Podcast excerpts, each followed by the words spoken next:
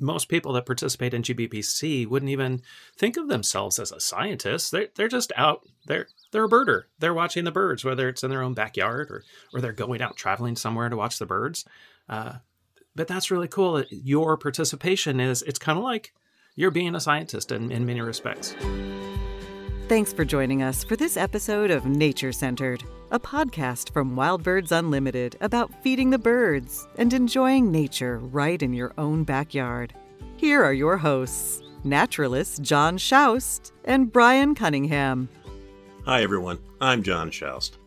And I am Brian Cunningham. And welcome to episode 82, where we're going to talk about counting the birds and does it make a difference? GBBC's coming up. Does it make a difference for the birds? Does it make a difference for you? What do you think, Brian? Yes, John, I love that. And knowing, wow, the Great Backyard Bird Count, GBBC, man, what's it do for the birds and people? I think that people are going to really enjoy hearing some new things that we bring in on this. And we're doing that with a special guest, an expert on the front lines, Becca Rodomski Bish from the Cornell Lab of Ornithology. She's the project leader for the Great Backyard Bird Count. So we're going to have a lot of fun today. Yeah, it's fun to have Becca back again. I'm one of our favorite guests. So everybody, stick around for the fun.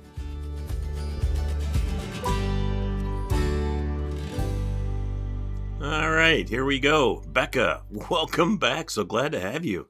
Thanks for welcoming me back, John and Brian. It's always fun to talk with both of you. And you are the queen of the GBBC, right?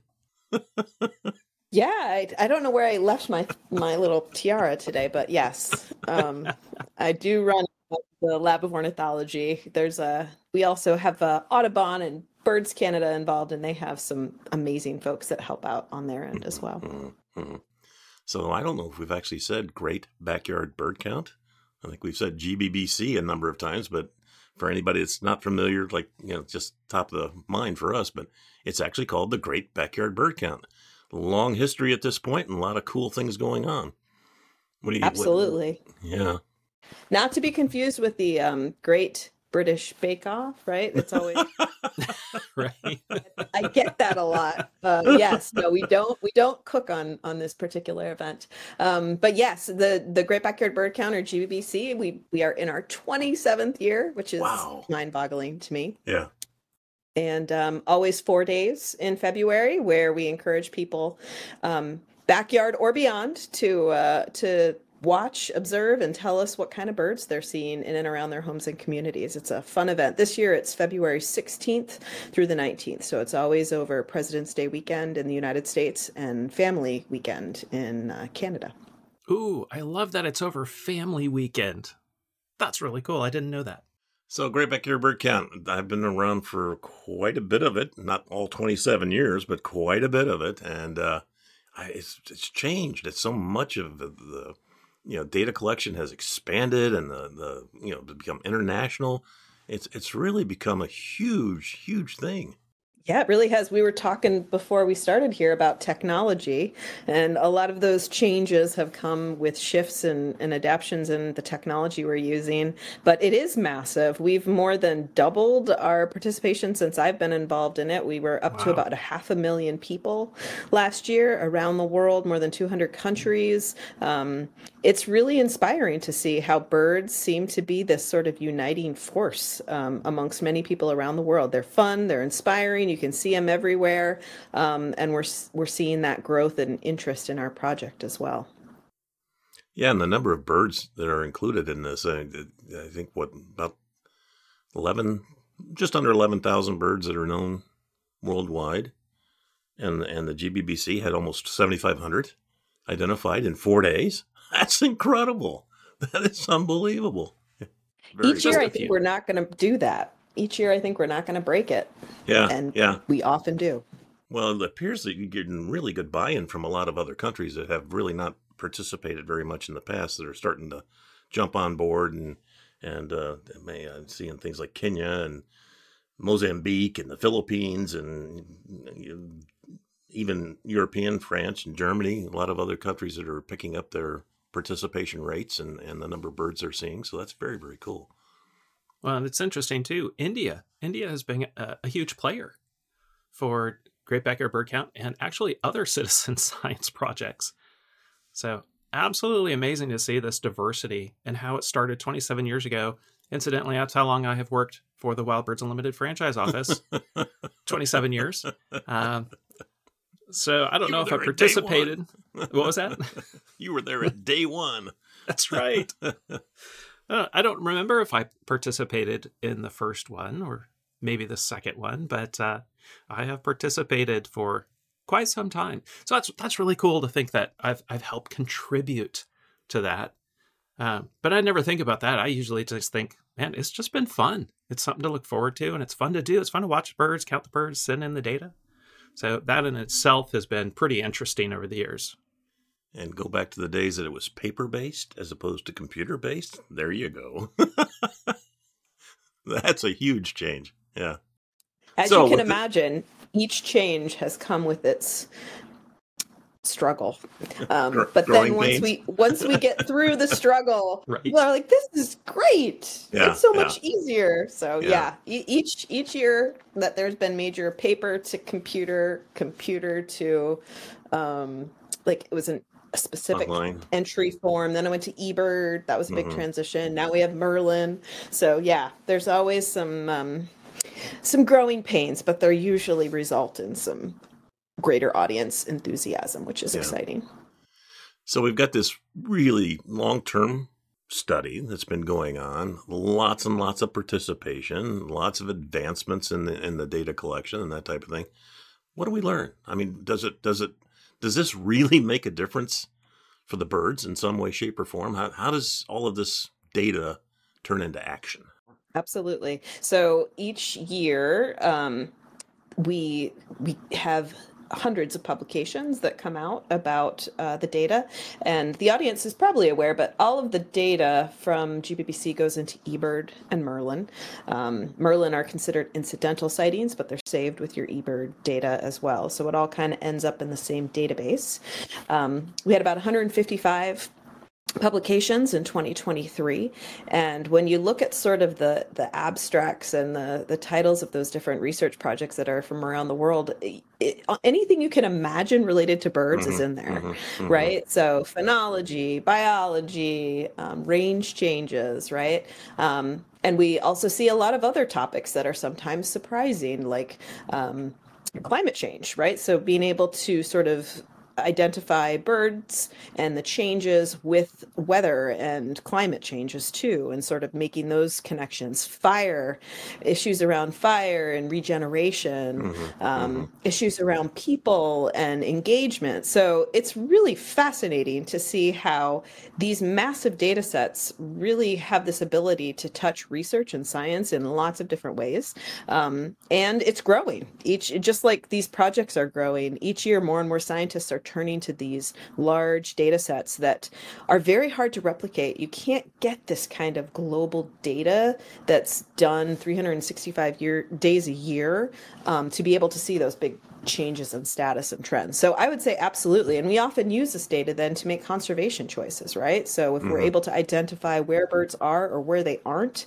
um, where there's pressures, then we can make m- globally more strategic choices around how we're protecting birds and knowing how birds are moving throughout the environment at different times of the year and what we can do proactively to support those birds. Wow. And all of that because I went out one day during GBBC and I submitted what I saw. I had the fun of watching the birds, wrote it down, turned it in. Wow, that is there is so much there. Uh, it's that's excellent to hear. And if everyone just did a little bit, the amount of benefits that come out of that for the birds, for conservation, uh, th- that's just phenomenal. Absolutely. Yeah. Every every little bit matters. And and then just on a personal level, there's some really fun things that are in all that data set. And I, I was reading through last year's uh, statistics, and it was talking about that 30,000 snow geese were seen right here in Indiana. And it's funny because I came across that same notation in a count GBBC probably 15 years ago and had no idea that we had that kind of a congregation of snow geese in Indiana. And so I literally have number of times, including just this last week, go to Western Indiana, where we have this gigantic, it's old reclaimed uh, coal mining land, strip mine land. And yeah, and it's right on the Illinois border. And one of the coolest cacophonies of nature I've ever heard is to have 10,000 plus snow geese come up and fly right over the top of you. It's just, it is phenomenal. Again, wouldn't even known that was a possibility here in the state if it wasn't for data from the GBBC, which is way cool. Well, and let's be real. I mean, come on, John. You and I both travel around the state to go bird watching. Yeah. and there are still, uh, some could say, oh, Indiana's so small, or some could say it's really big. But uh, to know, wow, there are things with birds happening in, in my own area that I wasn't aware of, and especially in that kind of scale. And that's just really cool. Yeah. It is really cool. I love that that you you can do that with the data from this particular project. You can look at your own yard. You yeah. could look at your neighborhood. You could look at your state. You could, you know, so depending yeah. on what scale, you can look at the world, um, and you can really take a look at it from whatever perspective you're most interested in engaging with the data. It's really fun. So we're, we're getting a good idea, you know, what, what good it does for the birds, and especially a lot of the research that truly benefits the birds in so many different ways. And, and obviously, you know, my little story about the snow geese, it benefits birders to be able to sometimes pinpoint some cool things. But what, what other, for participants, besides just the fun of doing this, what are some of the benefits that we're seeing and that have been documented recently in regards to being a citizen scientist, as somebody who helps participate in the different types of research that's going on that utilizes just everyday people to provide data?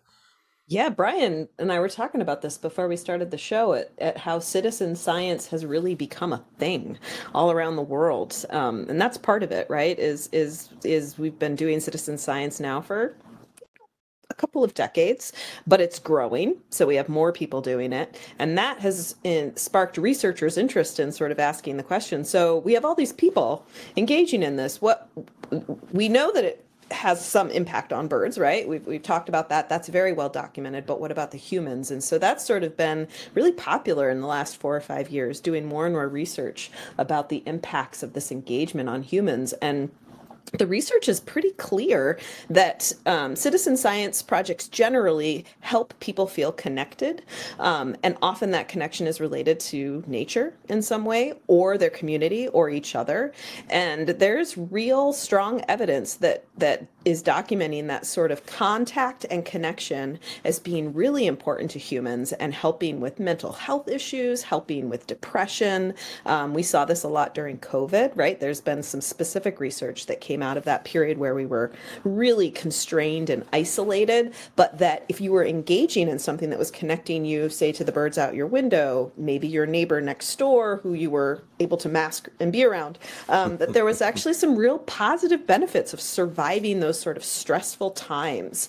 Um, so this is growing, growing in, in terms of research. People are really looking at how do we um, support mental health by using this sort of um, tried and true research data collection where people can feel empowered to go out and actually participate as a scientist and then have these sort of trickle personal mental health and wellness benefits that we see um, coming online with that work. Well, it's interesting you say that uh, people are participating as a scientist. And I, I, think most of our listeners or most people that participate in GBBC wouldn't even think of themselves as a scientist. They're, they're just out. They're, they're a birder. They're watching the birds, whether it's in their own backyard or, or they're going out traveling somewhere to watch the birds. Uh, but that's really cool your participation is, it's kind of like you're being a scientist in, in many respects. We've talked about in the past how um, anyone wanting to do a research project and to do any kind of scale with all these birds, oh my goodness, there's there's no way you could have that much time in the field to see that many kinds of observations to have a mm-hmm. valid mm-hmm. enough mm-hmm. project on any kind of scale like we're talking. It, it, but then you said, wow, so all these citizen scientists are doing it. And then the researchers are being able to use that data set. Uh, but the benefit of just me as an individual going out. I love hearing the things you're talking about and knowing just watching the birds, yeah, de- decreasing anxiety, lowering the stress levels. And they talk their um, different studies about the cortisol levels, the the stress hormones that then it, it, helps bring down that anxiety and the stress. I, I like to reduces negative thinking patterns. Um, just helps with positive mental attitudes. Uh, you shared a, a few research studies with us, and it was really fascinating to dig into some of those and see how just participating in citizen science helps with the health and wellness aspect for people. And, and to see actual research, things we've always said, oh, yeah, we knew that, right? Just hey, we get the benefits of it. We've been watching birds for years and, and helping out entering data. And but now there's there are studies. Um, one of those studies, and we'll definitely share these studies in our show notes so people can go look at them. It's not just us saying, "Oh, birding is great. You want to go watch birds and you want to participate." Uh, there's there's solid data behind all this. So I, really like the one about uh, nature connectedness. And yeah, is that something you can speak a little bit to? Yeah, absolutely. I mean, I have lots of anecdotal um, stories of how mm-hmm. people have expressed connectedness. One of my favorites was actually last year, and I had a um, a woman reach out who had engaged her community in Los Angeles, um, and they were going out and birding in the city. That's the other piece of this that's always really inspiring to me. You do not have to have a you don't have to be in a park. You don't have to be in a you know a national or state park you don't have to be in your backyard you could just go for a walk around your city in los angeles and see birds and, and tell us about them but she was talking about how um, several of the people that she engaged in this she had never they had never birded before you know they, they didn't even know that that was something that people liked or, or, or, would tell scientists about. Um, and so wow. it was really transformative for her audience. So I have story after story of people that have shared with me this sort of aha kind of experience that happened by engaging people in GBBC and in watching birds. And then that sort of just trickles out, right? For every person that sort of had that experience, their minds are sort of shifted and and yeah, they are. They're they're scientists. They're participating.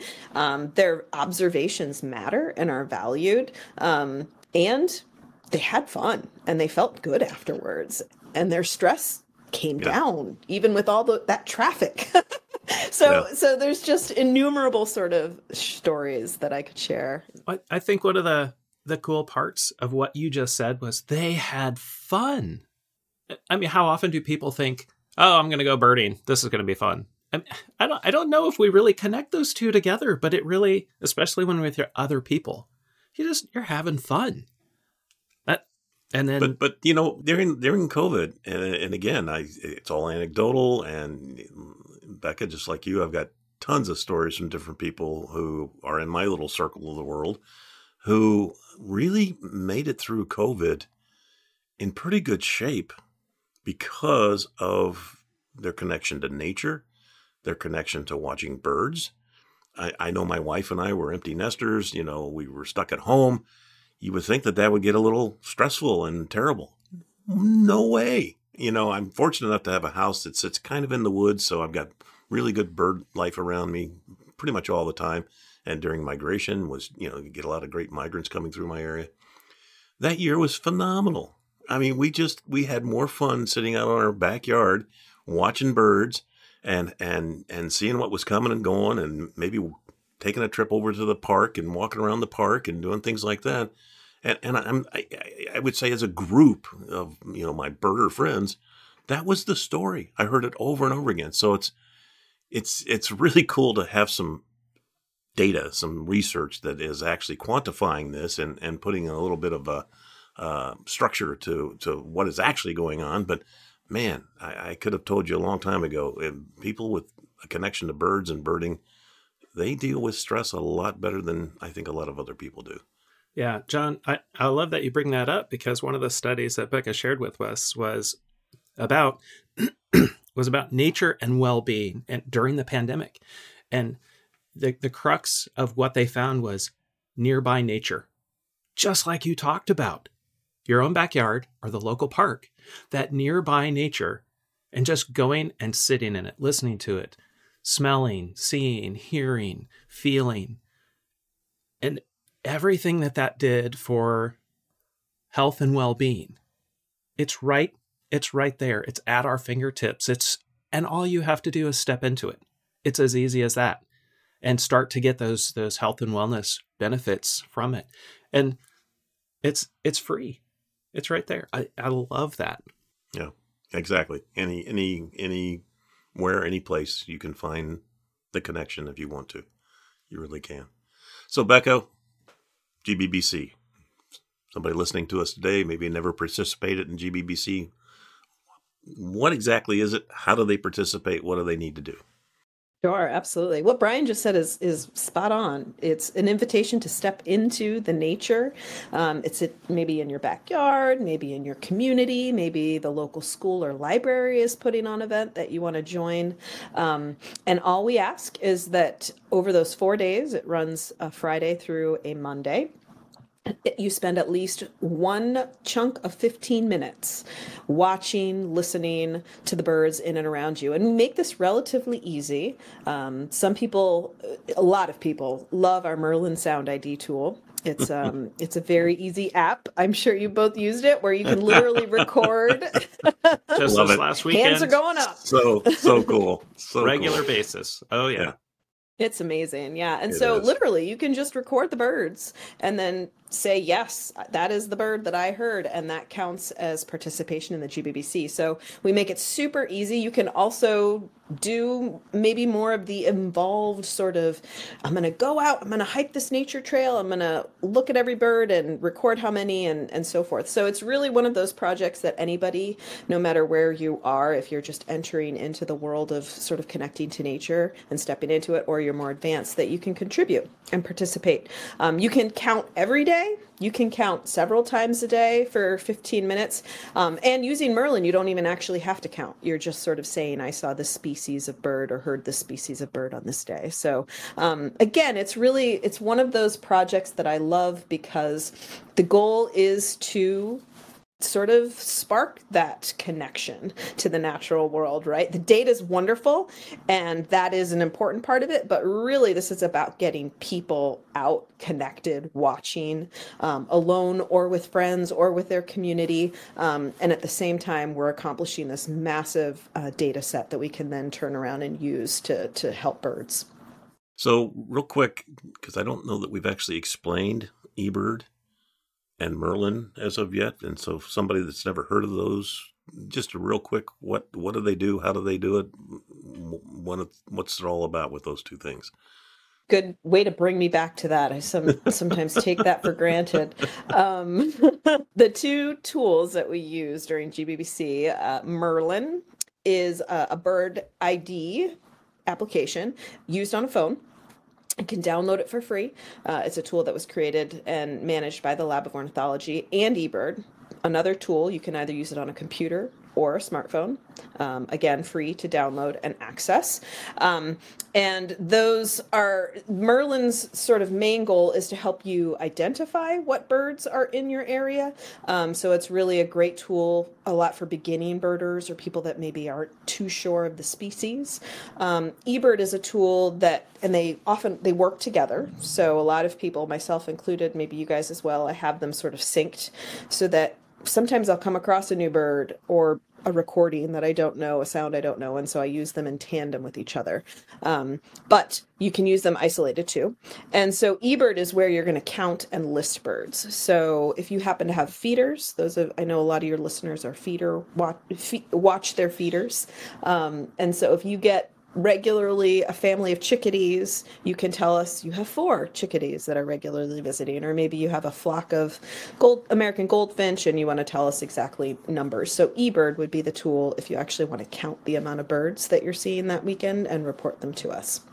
Yeah, those are great explanations uh, and wonderful, absolutely wonderful tools. John and I will attest to that. We use both of them all the time. Like I said, I was in uh, North Carolina recently uh, taking a little time and stepped outside and and just running Merlin, listening to sounds, uh, and some of those. Sometimes I was just enjoying the birds, and other times I was recording them in eBird. Um, so great tools, but you have another great tool that GBBC has now. That you have a new uh, community map, right? Will you tell us about that? Yeah, absolutely. So, kind of playing into what John and Brian were alluding to earlier, that um, birding can really be a fun thing to do with other people. It's another way to connect, not just with birds, but with other people who might be really interested in birds. So we started a, a new map this year where people can enter events um, because we know that schools, libraries, Audubon centers, WBU stores mm-hmm. um, have these events, right? That they're inviting people to, to come and, and bird with other people, which can be a lot of fun. You learn different things, um, you connect to people who have similar interests so we thought, wouldn't it be fun for people to be able to look and see if there's an event in their area in one sort of place? So we created a map, and those of your listeners who maybe would like to bird with other people can go to this map and look it up and listeners who maybe are hosting an event can add their event to this map and use it as a way to sort of spread the word. So this is a fun way. One of the things that's really unique about GBBC compared to some of the other bird counts is that it really is um, an opportunity to to connect to people as much as birds, um, because these events are accepted as contributions to the to the larger data set. So it's really inspiring to see how many large community groups. And you were talking about bird count um, or or bird count India, one of the big success stories, which I'm not going to lie, I took this map out of their page playbook. Um, they engage schools on a massive scale all across India, and they compete. Schools are competing for the number wow. of entries and the number of birds. So we like to do it fun, but you can also add that edge of like, hey, look at how many schools in my city or or my, how many libraries in my state, so forth, that are actually participating. It can be really fun. Oh, come on. I've never known birders to be competitive. Come on. Competition can be fun, right? we're back, we're, we're back to fun. Birds and fun. Right. Well, any other words of wisdom or things that our listeners should know about before heading out to GBBC this month? I would just put the plug in since many of your listeners maybe are in areas where the weather could go lots of different directions in February is uh, right. we we, we want to know whether there's a sleet storm or a you know several feet coming down or bright and sunny and warm. It doesn't matter the weather. Um, you may change your birding location based on the weather. You might be hunkered in, t- in front of your feeder in a massive storm if if that's what's happening in your area but I just want to encourage listeners to not let the weather get them down. Go out, see what you see. And that's actually really interesting to us because much of the weather data is actually overlaid with the bird data. And we oh, can nice. sometimes see changes that are happening because of different sort of weather patterns that are going on in different places. It's really fascinating to look at. That's, that is really cool. I love that you're bringing all that data together. And it's, it's as easy as just looking out your window, but so much more fun if you step outside and enjoy that. And if you enjoy it with other people, it just maximizes the fun and can bring in some competition, right? All right. So, February 16th through the 19th. That's the target date for Great Backyard Bird Count this year. So, hope everybody takes a look at it and helps out with some citizen science data. Oh, yeah. And we're going to have in the show notes the website for the Great Backyard Bird Count, which is birdcount.org. It's also going to be on the Wild Birds Unlimited website. So it's going to be easy to find. And we have other links uh, from today's episode and look at some of the, if you want to dig into some of those research articles that we were mentioning. Uh, but hope that everyone go have fun with the Great Backyard Bird Count. Becca Rodomski Bish project leader for the Great Backyard Bird Count. Love that you have come and joined us to help bring just bring the fun and, and bring the, the understanding that yeah, birds are helped by this and that people we we're helped by it from the fun and the health and the well-being. So really excellent information and resources. So everyone, thanks for listening in and yeah, rate and review us, especially if you, you really like this episode. We love to hear what you have to say. Absolutely. And Becca, thank you so much for joining us today. I know you're really busy this time of year. You got lots going on, but I appreciate you taking the time to join us. And, and again, you're always one of our favorite guests to have on our show. Aw, thank you, John. It is always delightful to talk and laugh with the both of you. It's a lot of fun to be here. Thank you so much. Absolutely. So, all right, everybody. Thank you for joining us. And uh, please join us the next time when we're going to be talking about keeping birds safe in your backyard. So, until that time, as always, Brian and I are going to keep letting nature be our guide. So please take care, be safe, and keep those feeders clean. Thanks for joining us, everyone. To subscribe to the podcast, get show notes, or find the Wild Birds Unlimited store nearest you, visit WBU.com forward slash podcast. We'd really appreciate you telling your friends about Nature Centered.